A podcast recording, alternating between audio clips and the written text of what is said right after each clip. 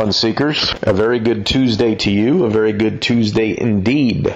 On my blog, I have asked for you to give me a question. And so I have compiled all of your questions, and I'm going to try to get to all of them.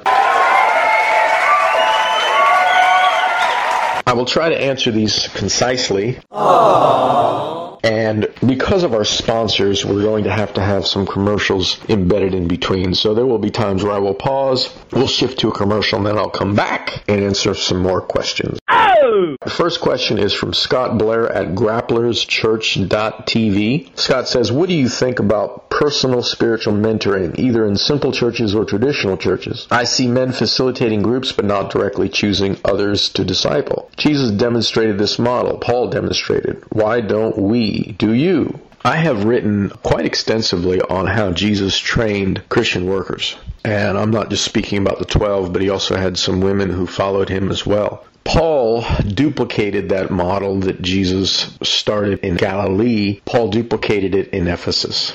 And I talk about this in detail in the book Finding Organic Church, which really is a book on the apostolic ministry of the first century and what we can apply it to today. My answer to this, because you asked if I mentor people, is broken up in a couple sections. I would say that there are different levels to it. One level would be with respect to every church that I have planted and or worked with, I've had a discipleship slash apprentice relationship with the people in those churches. And that relationship was never official. There were no titles given to it. There were no labels. It was organic. It was very natural.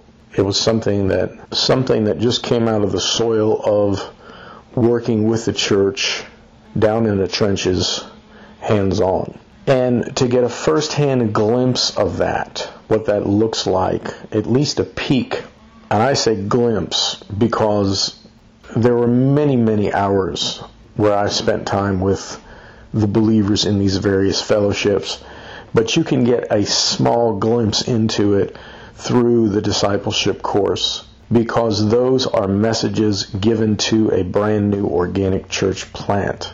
And as far as I'm concerned, this layer of discipleship encompasses things like how to know the Lord, how to follow the Lord, how to get in touch with your spiritual instincts, how to listen to and follow the Holy Spirit, how to live by the indwelling life of Christ, how to know when you're living by Christ and when you're not living by Christ, how to increase your spiritual stature and strength, how to give, how to bless others, how to encourage others, and how to function in an open meeting with other brothers and sisters. So that certainly is a very large part of discipleship as we see in the New Testament. But for the most part, to my mind, those aspects have been largely neglected by people who talk about and teach on discipleship today. Thankfully, there are exceptions, but there's another level, and that has to do with specific training of individuals when it comes to the work of God. And so I would use the term training opposed to discipleship to describe this aspect of mentoring. So if you can think of it like this, think of mentoring a la discipleship having two legs to it. One leg would be the actual apprenticeship of believers when it comes to living the Christian life and when it comes to functioning in a body of believers. The other leg would be specific to those who are called to the work of God, particularly the work of church planting. And that has to do with ministry, regional ministry, local ministry. That has to do with equipping the saints. That has to do with handling all the problems and opposition that comes with being in the work. I have had periods in my life where various, it's typically young men, have asked me to mentor them. Now, these were local brothers in various churches that I have worked with. On a few occasions, I took a season to meet with them once a week and just to talk about some of the inner workings of our relationship to the Lord, experiences that I've had both in working with churches, working with God's people, both from failures and successes and the difficulties and the struggles and all the various things that it entails. And those went on for several months. I've only done it a few times, but that was not an official training or anything. It was more conversation. I have had mentors in my life about five different ones altogether. Some mentored me at a distance, meaning I was mentored mainly through their books and their writings and their speaking. Listened to everything they put out. If they were living, would ask them questions. And then if they were local, in a few cases they were, then many, many meetings and many, many phone conversations. On my blog, there are two posts. One is called A Tale of Two Mentors, and another one is called mentors and mentees. It comes out of the book Revise Us Again.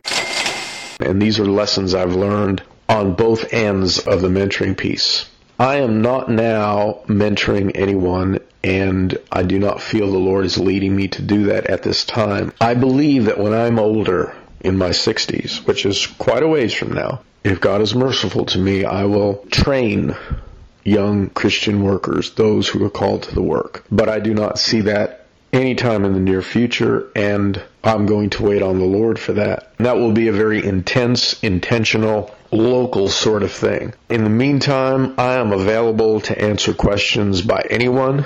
I have said this many, many times. I am no expert. I do not believe there are any experts in the kingdom of God. All of us have had experience if we've been down this road. All we can offer, and I speak of any Christian, is our experience, both good and bad is our experience, what we have learned that has worked in our lives, our observations, and what we've learned from others and from the Lord directly. And so that's why I write a blog. That is my form of mentoring anyone who feels inclined to read what I have to say. That's why I put out books to contribute to the body of Christ what I feel God has given me. And that's why I speak in events and do a podcast which contains many conference messages as well. So I hope that answers your question. It's a good question, Scott, and I appreciate it. Now we'll go on to the next one. This is Brandon Chase at brandonchase.net. When someone begins living by the indwelling life of Christ, Oftentimes, long-standing relationships in the church become shaken. Hurtful things can be directed toward the individual who is now living differently. Judgmentalism, criticism, slander, misunderstanding, even persecution. In your experience and wisdom, how does one balance our call to love and engage these brothers and sisters in the body while facing a negative response from those same people? How far do you move toward them in preserving love, or is there a point where you shake the dust off your feet? It is true that if you're going to live by the Lord, you're going going to engender hostility from the other realm. And that is typically going to come in the form of slander, lies, misunderstandings, suspicions, etc., etc. This is clear all throughout the New Testament. Just look at the life of Jesus, just look at the life of Paul, and there you have it. Jealousy is another great motivator here. And again, this is clear both from Old and New Testament. Love is treating others the way you want to be treated if you were in their shoes. We are to walk in love. We are called to walk in love, which is Christ. He is the embodiment of love toward everyone, friends and enemies, critics and trolls. Love means you do not wish the worst on them. You do not attack them. You do not seek to hurt them. But that is going to mean in some cases you bear the cross and you're silent and you give it to the Lord. In other cases, the Lord may lead you to correct them. But before you would correct anyone, I would suggest you read the article How Not to Correct a Fellow Christian. It's on my blog in the archives. You can correct in love, you can correct in the flesh, and the two are very different. So the Lord is going to lead you in some cases to just basically give what is happening to you to Him and to bear the cross in that area and let Him deal with it fully. And other times He may lead you to talk with the person per Matthew 18 and try to find out what is happening. Find out if you could reconcile with a person or reason with them. This is a walk in the Spirit, And the Lord will lead you in different ways regarding different situations and regarding different people. But love covers all of it. You do not have bitterness. You do not have animosity. You seek that person's best. Take heed when you think you stand lest you fall. Tread very carefully on how you treat others. Tread very carefully in how you respond. And I have taught for many years that the Christian who's walking in the Spirit ought not to defend themselves. On the other hand, if others rise to their defense, so be it. If someone asks you a question and you answer it, you're not defending yourself. That's different. But if someone attacks you and you defend yourself, you become angry and you attack back, well then I believe that will not please the Lord and will not bode well for you. Hi, I'd like to cash this check. Let me see. I can't cash this check. No. Don't you read a sign? We don't cash personal checks. No. no. Oh, okay. I'm sorry, I didn't see the sign. Well, thanks anyway. We'll see you. Hey, wait, hey, wait, wait. Where are you going? Well, actually, I'm going to another check cashing place. I know the girl there. She'll cash this check. It's just out of my way, so I stopped here. Okay, well, let me see the check again, please. Okay. Okay. Oh, no, no. I told you, no personal checks. I can't cash this. Okay. Uh, well, see you later. What? No, no, no, no, no, no. You, you, you argue. What? You argue with me until I give in and, and cash your check. Oh, okay. Well, come on, I have ID. You can call the bank. The the funds are there. How many times do I have to tell you, huh? No personal checks cashed. It's policy. I cannot Fine, fine. Okay, Goodbye. No, no, no, no. Don't leave yet. You tell me, you tell me, you tell me some story, you know? Like you got an emergency and you, you need food for your kids and your car's broken off. Then you'll cash it. Yes, I'll cash it. They'll say car's broken, need food. Go, go, go. Look, look, please help. I, I need food for my kids, and Oh. my car is broken down. Oh, okay, let, let me see, let me see the check. Oh, okay, let me see. Okay. How long have you been on your job? Four and a half years. Oh, wait a second. This is a personal check. Read the sign. Do you need glasses or something? No personal check. No exceptions. I cannot. look, oh. you said Okay, okay. I'll cash the check, but this time only, okay? At A to Z Check Cashing, no ID is required. Make us your new bank. All right, Caleb Suko, forgive me if I pronounce that wrong, from SukoFamily.org asks, Frank, I would like to know how you determine what is simply descriptive of the experience of the early church in Acts and what is prescriptive. I have dealt with this in much depth in the book Reimagining Church, and so if you want my arguments and reasoning on that in detail, I also talk about contextualization, which is related to this question, and culture as it relates to the church, then you'll definitely want to pick up that book and read it. But basically, those things that are taught directly by Jesus or the apostles, those things that are part of the apostles' doctrine, and we do have a lot that is part of that doctrine, and those things, those practices that are grounded in the theology of the New Testament, a la the teachings of Jesus and the apostles, are definitely prescriptive. Those things, those practices that violate the DNA of divine life, that violate the principles of the New Testament, that violate the teachings of Jesus and or the apostles, are not to be followed, in my opinion, without incurring much loss and hampering God's eternal purpose. Again, I give many examples in Reimagining Church as to what is normative, prescriptive versus what is simply descriptive or culturally tied to the first century. And uh, there's a lot of unclarity on this. A lot of confusion and a lot of misunderstanding, in my opinion, and in my observation. So I, I would really encourage you to check out that book, Caleb, and would love to discuss it with you and see what you think of the arguments. Robert McIntosh there is no uh, blog URL to mention. When do we, the bride of Christ, consummate our marriage to Jesus? Is it a continual process as individuals come to know and accept Jesus' life indwelling in them? Or is it a culmination of thousands of years of preparation before he returns physically to us? I would say yes and yes. We right now collectively are the bride of Christ, but a bride is an unmarried virgin. And in Revelation, the very end of Revelation, the bride becomes the wife and the wife is a married woman who has consummated her union with her husband. So the actual consummation will occur in the future from our perspective at Christ's return and what ensues afterwards. However, we experience and we taste that union today. He who is joined to the Lord is one spirit with him, Paul says in Corinthians. So we foreshadow the bridal union of Christ and the church we participate in it in measure Uh, the Lord's Supper is a big part of this, as well as intimate times with the Lord. It's all a taste, a pre-experience of that great consummation in the future. This is a great dinner. Pretty extravagant for a first date. Oh, well, you're pretty special. Thanks. Uh, how's your coffee? Mm. It's great. What is this? It's decaf. Decaffeinated coffee. Mm-hmm. That's great. I'll take some home to my dog. what?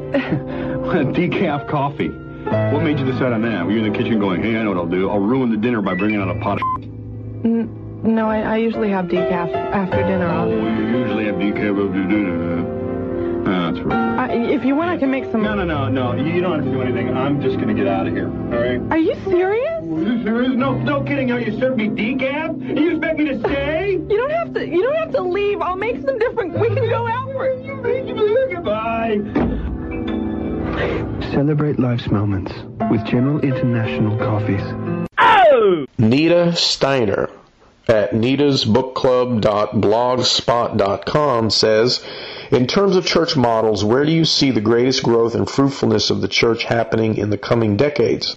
It depends on what we're talking about by fruit and growth. If we're talking about conversion of souls, the starting gate of the Christian life, a la, conversion, repentance, and faith in Jesus, will always be fairly effective in the institutional church setting, the Sunday morning church service or the Sunday night church service. At least in the West, people are very used to that. Even unbelievers recognize that. They're not afraid of that.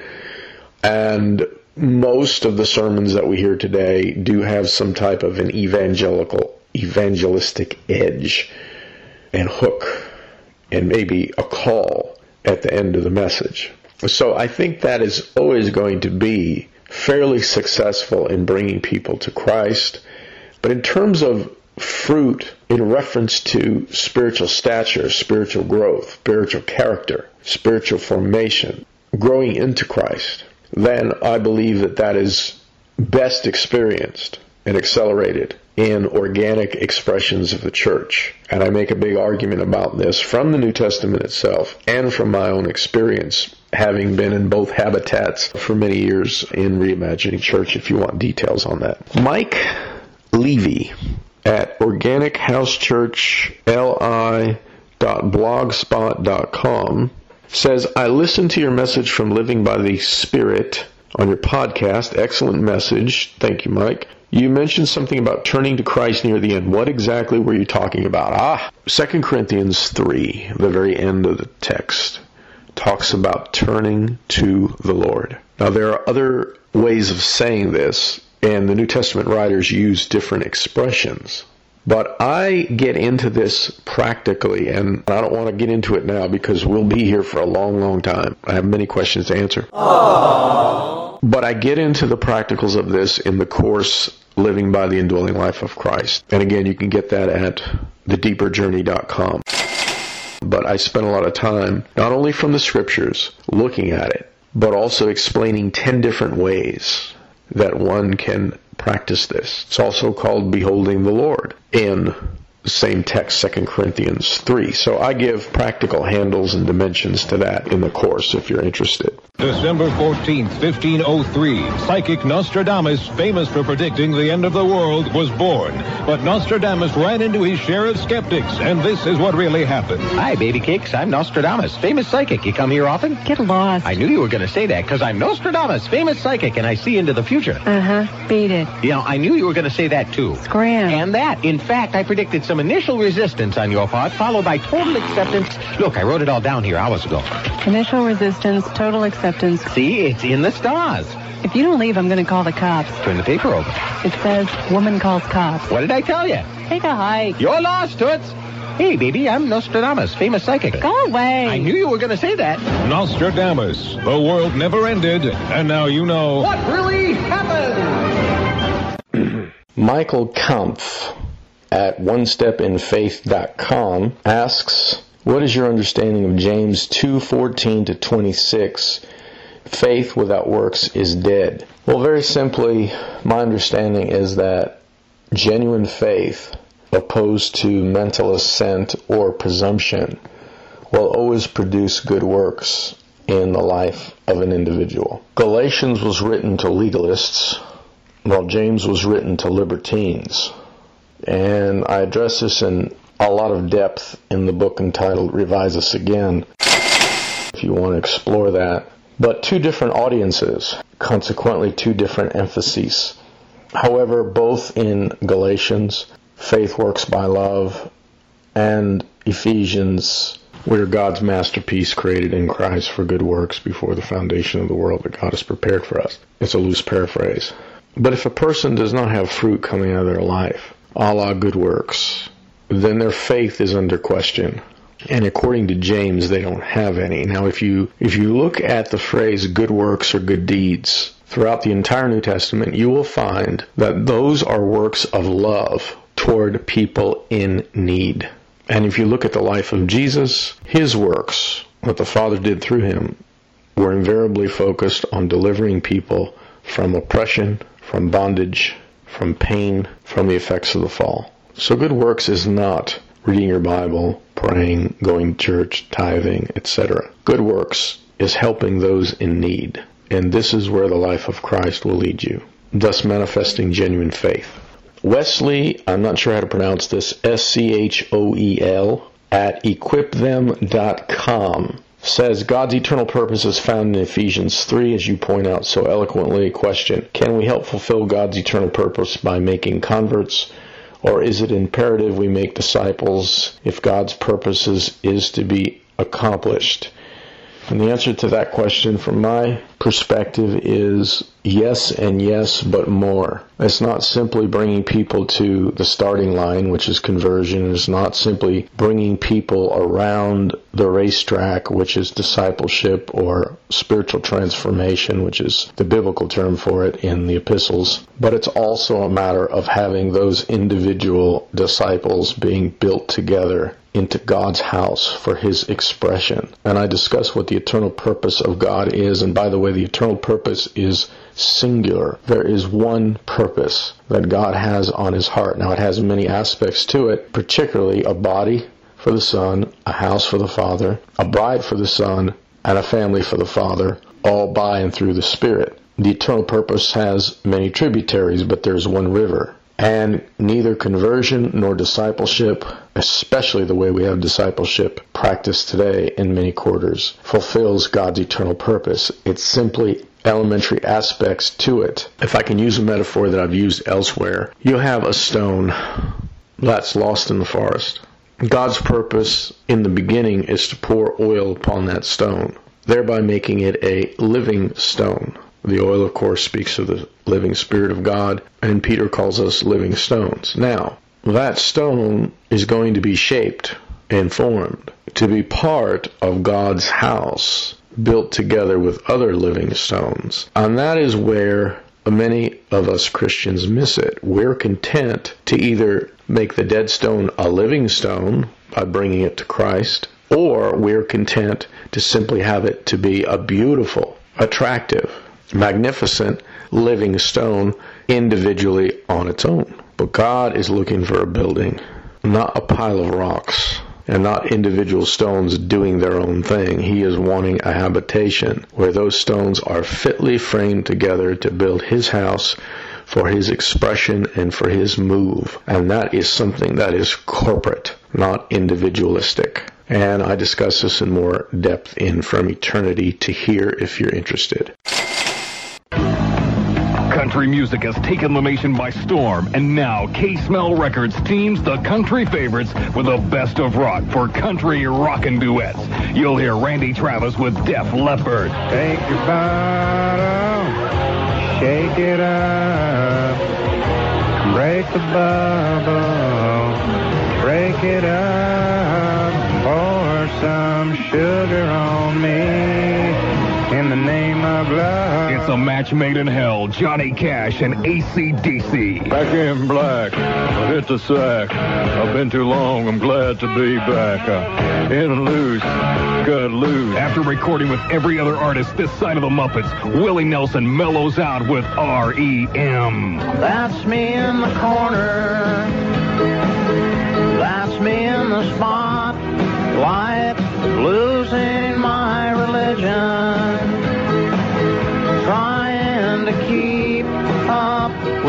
you the IRS. You can't escape it. Country Rockin' Duets on K Smell Records. Heather at allthingsareyours.wordpress.com asks a question about the Indwelling Life of Christ course that I released in September. And she essentially says that she's familiar with writers like Norman Grubb, T. Austin Sparks, and others, and she wants to know who has influenced my understanding on the subject, including the practical parts that I include in the discipleship course.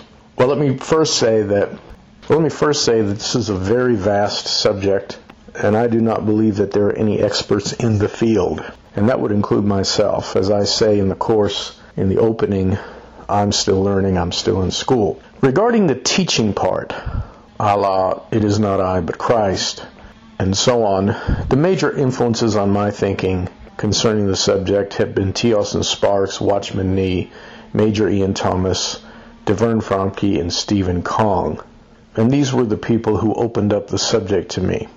Now, as you'll find in the course itself, I've done a very thorough study in the Gospels, mostly the book of John, the epistles of John, and also the epistles of Paul and Peter and others, looking for anything I can find on how to live by the indwelling life of Christ, both the doctrine and the practical side of it. For the practical parts of the course, I have learned them from various sources. Some from the ancient Christians, beginning with Augustine, some in the spiritual formation category that have written in the 1600s, the 1500s, the 1700s, some contemporary writers who have expressed their experiences in spiritual formation if you go to my website, at the very top, you'll see a link that says store or best 100 books or something of that effect.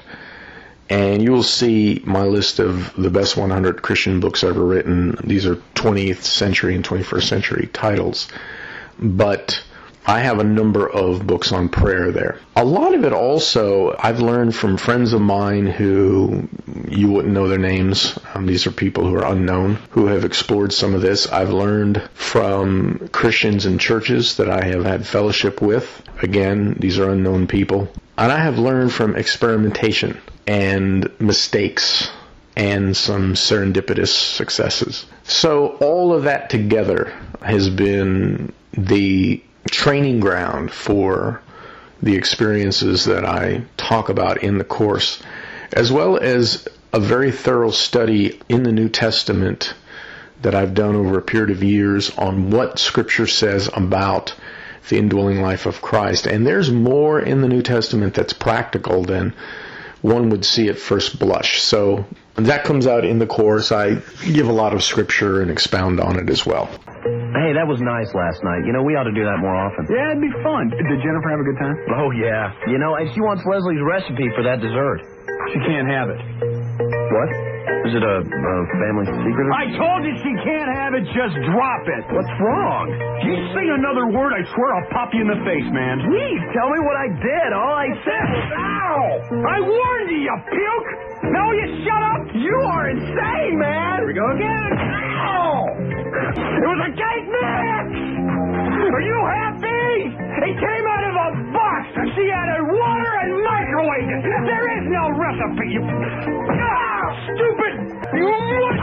Leave it alone, would ya? You had to pry in our personal life, didn't you? Don't, get up! Don't get up! I'm not through with you! New microwavable cake mixes from the bakery tree. So good, everyone will swear it's homemade. Jerry Wagner says, My prayer group is reading From Eternity to Here, and a question came up from chapter 1 where you were describing the painful anguish that Adam feels as he realizes that he's alone and very lonely. Some of us felt that loneliness was an emotion that did not exist until after the fall. So how could Adam be lonely at that point? We wondered if there is scriptural support for his expression of loneliness. I think there definitely is.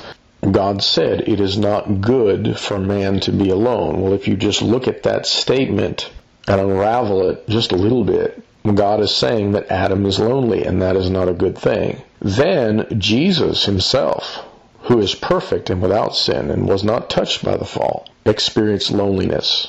He even said, All have forsaken me, but I have you, Father. This was right before he was crucified and then, of course, on the cross. Why have you forsaken me? I guess the question I would have is where is the biblical support for the idea that loneliness came in with the fall? I don't see that, and I don't see loneliness or the feeling of loneliness as being a sin at all. So that was from Jerry Wagner. He did not have a blog URL to announce. Joe Gonzalez asked a question about creeds. Um, he does not have a blog that he wanted to present. His question seems to be, if I understand it correctly, do we need liturgical prayers, creeds, institutional catechisms, etc., that are prescribed for us by a clergy? I'm neutral on that. If those things help some people, I have no problem with it. If for others they find them to be unhelpful and they don't wish to use them, I have no problem with that either. I think it's all according to the individual. I know some people who like to pray prayers that have been written out by others. It inspires them. They may go through it for a certain season in their life and then drop it. So I really think that it's according to the individual. My feeling is anything that draws you closer to the Lord and does not violate the teachings of Jesus and the apostles and the testimony of Scripture, if it brings you closer to the Lord, then I say amen to it.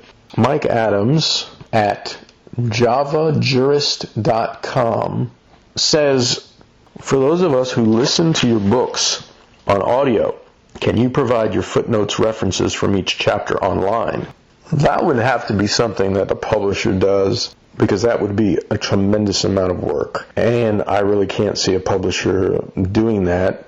So I would recommend that if this is really important to you that you write to the publisher of whatever book you want to see the footnotes in, um, whether it be Tyndale House, Thomas Nelson, David C. Cook, etc. Write to them and see if they'd be willing to do that. The other thing you can do is just get a hard copy of the book and have it for the sake of the footnotes. Most people that I know who are interested in the footnotes and the endnotes do that. Plus, you'll have the book as a souvenir that you can hold in your hands. Maria Patricia Anthony at lovesongofaflowerchild.com. And she asked me, have I ever heard the term deep church? Yes, I've heard that term, uh, allegedly coined by C.S. Lewis, although I'm not sure that's true, but I've heard that. And also deep ecclesiology. And in fact, I have an article on my blog that's called Deep Ecclesiology or One Man's Journey into a Deep Ecclesiology, and it's one of the most important chapters in my book, From Eternity to Here. So I'm very familiar with it, and if you want my take and spin on it, you can go ahead and look at that. What really happened? March 31st, 1596, French philosopher Rene Descartes was born. Considered the father of modern philosophy, Descartes is famous for the phrase, I think, therefore I am. But he arrived at this statement only through trial and error, and this is what really happened. Finally, after many years of very hard work, I am very close to a major philosophical breakthrough. Now, let me see. I think, therefore, I am thinking. Whoa, that's pretty good. Okay, so yesterday I thought, therefore I was thinking. Hey, so that would mean tomorrow I will think, therefore I will be thinking again. Hey, this philosophist stuff is pretty easy once you put your mind to it. I think, therefore I am. Back in the 16th century, you could actually make a living coming up with stuff like this. And now you know. What really happened? Bill Benninghoff at billbenninghoff.blogspot.com says, In the missional organic church, how do we grow numerically? The organic church that I've been a part of for four years now seems to be stuck. In your experience, what is the most effective way to evangelize as an organic community? Bill, you might want to have your group listen to a message I delivered called Living in the Divine Parenthesis. It's on my podcast. You can listen to it freely That was a talk I gave to an organic expression of the church that was about two years old, and they were in a season of outreach. And uh, in Finding Organic Church, I talk about seasons of a church, and I talk about seasons of inreach and seasons of outreach, and why it's important to discern the season. The most effective forms of outreach today, I believe, is on the level of intentionally meeting non-Christians and being a part of their life with no agenda other than to love and serve them. I also believe in joining arms with other groups in the community that are serving and helping others.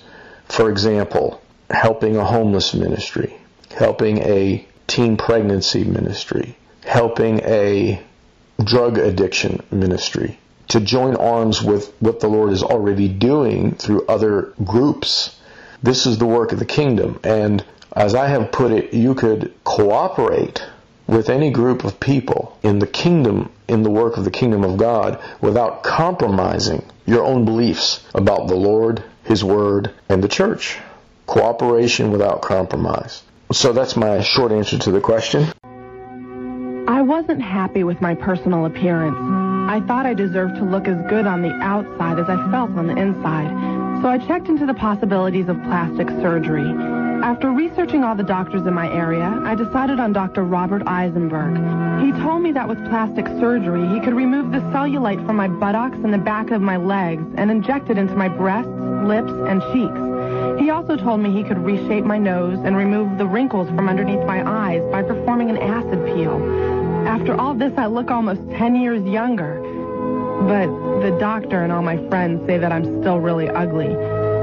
Visit the medical offices of Dr. Robert Eisenberg today for your free consultation. Sue says, Do some people have a call on their lives while others can live just normal? Well, any disciple of Jesus, as far as I'm concerned, is called to follow the Lord. And within that calling, there are specific ministries in the body of Christ. Some are called to be evangelists, some are called to be prophets, some are called to be teachers, some are called to be apostolic workers, church planters. All are called to follow, and all are called to a specific ministry. Um, typically, when you see the word called, it usually refers to the work. I've never studied the word call, calling in depth. My cursory observation is that workers were called to the work. In Finding Organic Church, I talk a lot about the difference between the church and the work. So in the body of Christ, all are called to follow the Lord. In the body of Christ, all have ministry. All are priests unto the Lord and part of the royal priesthood. All are servants of God. But then there is also a call that some have to travel and to go into the work. And I'm not talking about a paid professional clergy. It's not what I'm talking about at all. All, according to the New Testament, are kleros, clergy, and all are laos, laity. All are God's heritage. So that's a short answer to a big question. Barry at inspiration-point.org asks me a question about blogging and social media. And he wants to know about incorporating YouTube videos into his blog. I think that's excellent. Lots of people like to watch video, but I would make them very short. Uh, this is something I don't do, although I did it once when I had recorded my office and what my office looks like and the different components and tools that I use in my office. But other than that, it's not something I enjoy doing, looking in front of a, a camera, speaking to an audience that I can't see. But I think if you do a combination of video and writing and see what the reactions are, you'll get a good idea of what works best and what your readers like best. George Louis Martinez at vivimosparati.com. And he asks, what role do you think finances should play in a child of God's life? Well, Jesus talked a lot about money. In fact, he talked more about money and finances than he did many other topics that Christians give a lot of airplay to. There are two things that best gauge what you really believe. And it's not the words that come out of your mouth or your written statements, but the true measure of where your values are, what's most important to you, and what you really believe are your calendar and your checkbook. What you give your time to and what you spend your money on. So, from that vantage point, I would say it has a tremendous amount to do with your spiritual life. It has a tremendous part to play as a child of God.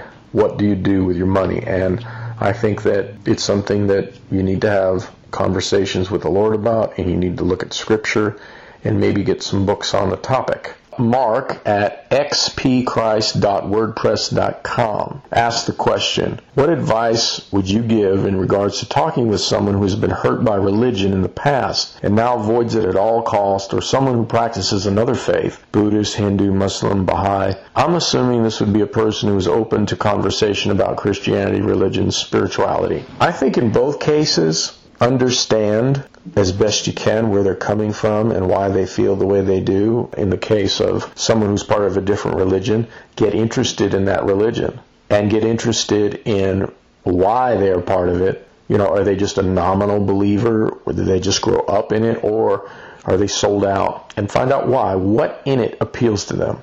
If it's a person that's been hurt by religion or religious people, Find out what happened. Find out their story. Let them vent. Let them talk about it. And I think the best thing you can do is spend time with them, share your life with them, and let them see Jesus Christ in your life. Let them see how you have overcome hurts and pain from religious people and how the Lord healed you and caused you not to give up on Him or His body. So I think spending time with such people getting to know them, hearing their stories, and telling your story is probably the most effective way to be of help.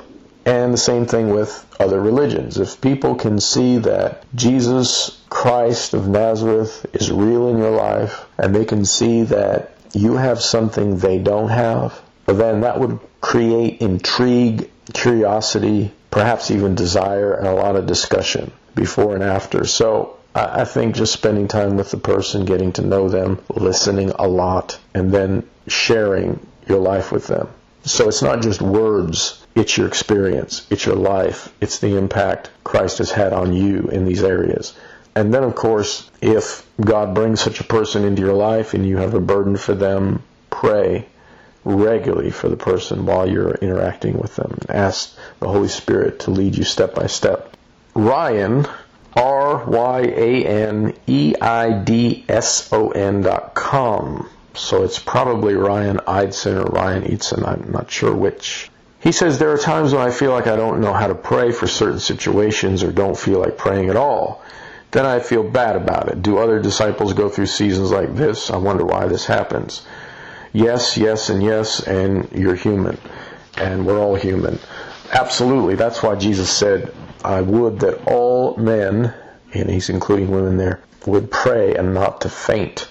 Paul says, do not be weary in well doing. Prayer can be wearying. Here's what I would suggest pick up an ebook entitled When the Pages Are Blank. It's short and it's very inexpensive, but it gives you different ways to approach the scripture and different ways to pray. I think it's important to mix it up to try different things. And also, there's no problem at all with saying to the Lord, Lord, I don't feel like praying, or I don't know how to pray. Teach me how to pray and give me a desire to pray. And now you put it on Him. This is His business. If you have a burden for someone and you really don't know how to pray for them, just mention their name. Lord Joe. You know, Lord Joe. The Lord knows who Joe is. The Lord knows the problems that Joe has. The Lord knows everything about Joe, and He knows the situation. And for you to lift up His name to the throne, I think is perfectly fine if you have no words to say. There's also scripture that talks about when we don't know what to pray, the Holy Spirit utters groans through us in Romans 8. And I think there's something to be said about that, and I think you might want to look into that. It was 2 a.m., and I was unable to sleep. I had the most terrible stomach pains. I went to the emergency room. My doctor met me there. He thought I might be having a heart attack. After numerous tests, he came in with the results. I was relieved and a little embarrassed when the doctor told me it was gas. He also told me to stop calling him in the middle of the night. He reminded me of the time I called him about the horrible rash on my face, and it turned out I had fallen asleep on the couch, and the and the pattern from the cushion had just left this mark. I I had like the zipper thing on my cheek. it was weird. or when the skin on my legs started feeling kind of spiky. I just hadn't shaved that morning. he, he got really mad at me that time. He told me this time he wished it had been a heart attack so I'd stop calling him. But he just gave me some antacid. I burped and went home. Relieve, the fastest, most effective antacid you can buy. Oh! All right. Now I'm going to tackle a very controversial issue here that's been asked by two different people. Um, Jonathan Townsend at jonathantownsend1982.blogspot.com and Townsend is spelled T-O-W-N-S-E-N-D and another one by David Foreman at lifewalk.info and both of these questions essentially have to do with my views on homosexuality. Um, what do I think about it? Is it a sin? Is it not a sin? Etc. This is not a topic that I have really been burdened to look into in any great depth. And to be perfectly candid, there are lots of questions I have about it that are unanswered. And I'll just give you an example of one unanswered question. What do you do with the baby who is born androgynous and the doctor whispers in the ear of the parent and says, Do you want a boy or a girl? And so a few snips are made, and now you have a boy or you have a girl. This happens more often than you may think. Now, what happens if it turns out to be a boy, but perhaps nature would have had it that it was really a girl? I don't know anybody who has addressed that issue in the Christian community. And if you do know someone who's addressed that issue, I would like to hear it. But if there's going to be a discussion on this issue of same-sex attraction, transgenderism, etc., that question has to be explored. As I see it, there are basically three different viewpoints uh, I'd say major viewpoints in the Christian community when it comes to this issue, and this is true also among scholars. The first viewpoint would be one that says homosexuality is not only a sin, but it is among the worst sins known to human beings. And people who advocate this view will point to Sodom and Gomorrah as uh, a judgment on a whole nation because of homosexuality. They'll point to Romans chapter 1 and they are very condemning of this sin, and even many of them are condemning of the individuals who practice it in such a way that it comes off very unloving and unhuman to many people. The second view is that homosexuality is not a sin. The New Testament and the Old Testament, when there are references to homosexuality, it was really referring to a specific kind, male prostitution, for example. And the idea is that, you know, homosexuality as we know it in a monogamous relationship was not really referenced in the New Testament. It's not really mentioned. They would argue that it's natural. People are born homosexual. To condemn people of homosexuality is just like condemning someone for their race or their sex, etc. The third view is a view that is gaining more popularity as I look at the landscape of the Christian population. This is a view that says homosexuality is clearly a sin in the Bible, both Old and New Testament. And to try to explain it as something other than what we know today as being homosexual behavior is untenable. The Greek the culture of the first century, the scholarship with respect to the words that Paul used, all point to homosexual behavior as we know it. Same sex romantic relationships. However, this third view would argue that homosexuality is no greater or no less a sin than slander, gossip, lying, outbursts of rage, adultery, premarital sex, stealing, and the other sins of the flesh. Consequently, they would point to the fact that when Paul lists the works of the flesh, he mentions homosexuality along with these other sins that I just mentioned. And while I'm on this point, you might want to take a look at an article I wrote on my blog called Sin Metrics, or something to that effect in the archives. But essentially, I make the point that in the evangelical world, as one writer once put it, many Christians get angry at other Christians who sin differently than they do. In other words, they put some sins in this category of severe, gross, serious, and other sins, the ones they commit, is being minor, inferior, not that big of a deal. And the scripture puts all sin on the same level. James says if you break one point of the law, you've broken them all. Jesus says that to look after a woman with lust in your heart is adultery. To be angry with a brother without cause is murder. So I think that issue is in far greater need to be explored and talked about and addressed than the issue of any of these individual sins. That said, I would like to turn the question around. I think the third view is intriguing, and if you're interested in this third view, you look at what N.T. Wright has said about the issue, you look at what Ben Witherington has said about the issue, you look at what David Fitch has said about the issue, you look at what Scot McKnight has said about the issue. You look at what Greg Boyd has said about the issue. You look at what Howard Snyder has said about the issue. You look at what Kevin Giles has said about the issue. All of these people are scholars in their own right, and they are all advocates of this third view that I have mentioned. So I would like those of you who are interested in this question to do a little research, look at what they have all said about it, and make up your own mind as to which of the three views is accurate. But like I said, I have lots of questions about this issue. It is a complex issue, but that's my opinion presently, since you asked me. well, that's all the questions that have come in. Aww. I really appreciate them. They've certainly made me think and consider. And these are just my opinions from one beggar hopefully sharing some bread with other beggars. Hopefully, this will become a conversation and we can chat about it on the blog. And if I've taught you anything, praise the Lord, and I look forward to you teaching me. Take care.